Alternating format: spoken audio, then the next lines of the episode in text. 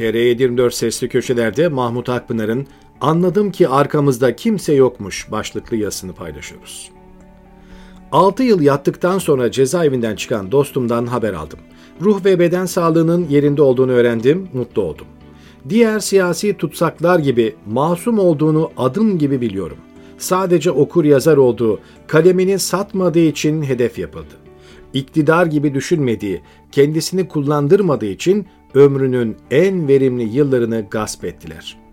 Eli kalem tutan pek çok insana teklif edildiği üzere 17-25 sonrası ona da yandaş olma, yolsuzların safına geçme teklifi yapılmıştı. Boyun eğmeyince etiketlediler, fişlediler, hapsettiler. Hüseyin Gülerce gibi satın alabildiklerini saflarına çektiler ve halkı ikna için kullandılar. İktidara teslim olmayanlara düşman hukuku uyguladı ve cezalandırdılar. Bu insanların karıncayı incitmediğini, karakola dahi yollarının düşmediğini bütün Türkiye biliyor. Lakin AKP kendi pisliklerini örtmek için katil bir güruhla işbirliği yaptı. Masumları etiketledi ve kamuoyunun önüne attılar.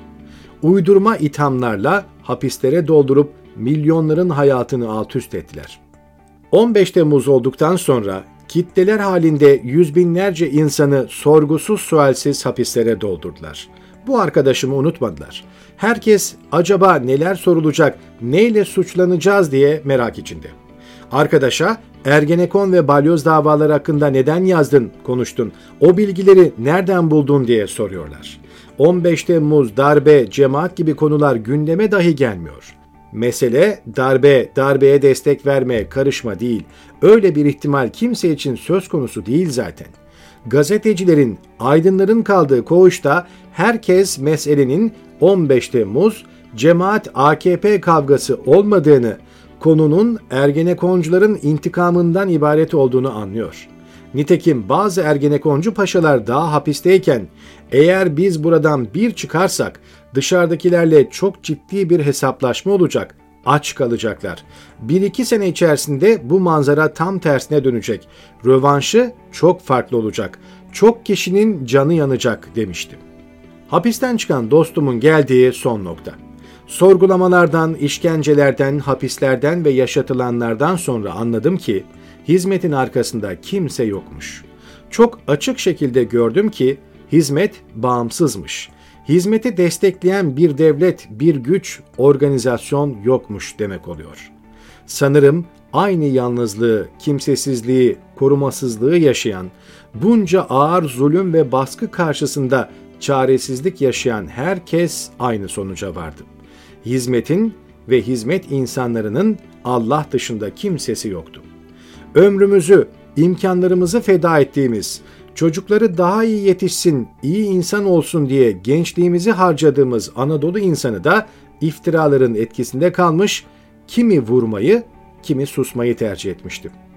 Osman Kavala'nın, gezicilerin, Can Dündar'ın arkasında Batı bütün kurumlarıyla dururken, bazı kişiler için devletler, ülke liderleri devreye girip onları kurtarırken ve Türkiye ile kötü olmayı göze alırken, ağır ve kitlesel kıyım yaşayan hizmet hareketinin arkasında ne batıdan ne doğudan hiçbir güç yoktu. Ne Amerika'dan, ne Avrupa'dan, ne Rusya'dan ne de Çin'den herhangi bir sahiplenme görmedik. Türkiye'nin içinde de sahiplenme ve savunma yoktu. Bireysel çabalarla bu boğucu atmosferde mücadele veren, ses olan cesur insanları elbette takdirle anıyoruz. Ama ne içeride ne dışarıda hizmet hareketinin maruz bırakıldığı ağır ve yaygın zulme bu kadar da olmaz, ayıptır, günahtır, zulümdür diyen kesim görmedik. Vicdanı rahatsız olan bazıları önce AKP ağzıyla sövüp sonra iki kelam etmeyi tercih etti. Hizmet insanlarına yaşatılanlar, hizmetin Anadolu halkından, ülke kaynaklarından beslendiğine dair inancımızı bir defa daha teyit ettim. Her sözünde yerli ve milli ifadesi kullananlarsa Yahudi cesaret ödülü aldı. Katar'a yalvardı, Rusya'dan Çin'e, Amerika'ya kadar öpmediği el kalmadı.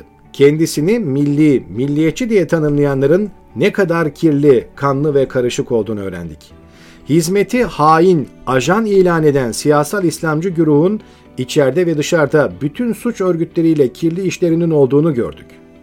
kendisine dindar, muhafazakar diyen pek çok grubun küçük karşılıklar mukabili güce nasıl vagon olduğuna şahit olduk.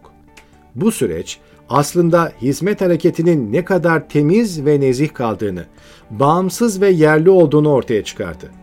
Devletin bütün gücüyle irdelediler, incelediler, kurcaladılar ama bir şey bulamadılar. Elbette insanlardan oluşan bir sosyal hareketin hataları, kusurları olacaktır. Ama ben tanıştığım 1985 yılından bu tarafa hizmet içinde Anadolu insanının alın terinden, emeğinden, helal kazancından, fedakarlığından başka bir şey görmedim. Her biri ülkesine aşık, vatanı ve insanlık için çabalayan, fedakar, hasbi, cömert, dürüst, çalışkan, bilim ve eğitim aşığı, vicdanları diri kimseler gördüm. Çalanları görmedim, verenleri gördüm. Kendisi için değil, başkası için yaşayanlar gördüm. Alanları değil, paylaşanları gördüm. Öldürenleri değil, yaşatanları gördüm. Silah kullananlar değil, kalem tutanlar gördüm.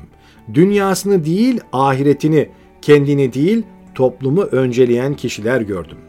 Çatı davasında yargılanan, arananlar listesinde olan biri olarak hizmetin herhangi bir dış güçten herhangi bir destek aldığına dair en küçük emare görmedim, duymadım, sezmedim. İçimdeki en büyük teessüf, elem iktidarın yaptıkları değil. Onlar siyasal İslamcı ve fırsatçı. Erdoğan her şeyi yapabilecek tıynette bir adam. Ama Anadolu insanının daha vefalı olmasını, bazı konularda hayır öyle değil demesini bekliyordum. Muhafazakar mahallenin, dindarların bu kadar vefasız olacağını ummuyordum. Muhalefet zaten Erdoğan'a kuyruk oldu ve zulmün, kıyımın devlet politikası haline getirilmesine katkı verdi. İstisnalar hariç Kemalist ve sol kesimler yaptıkları nedeniyle Erdoğan'a minnet bile duydular. Hizmet insanları hep Türkiye'nin gelişmesinin, kalkınmasının, dünyada etkili olmasının rüyasını görmüştü. Her birimiz her köşesiyle bu coğrafyanın erdemli, çalışkan, çağını anlayan ve eğitimli nesillere sahip olmasının hayallerini kurmuş ve bunun için didinmiştik. Ama bu süreç bize hakkın ötesinde, halktan bile beklenti içinde olmamak gerektiğini öğretti.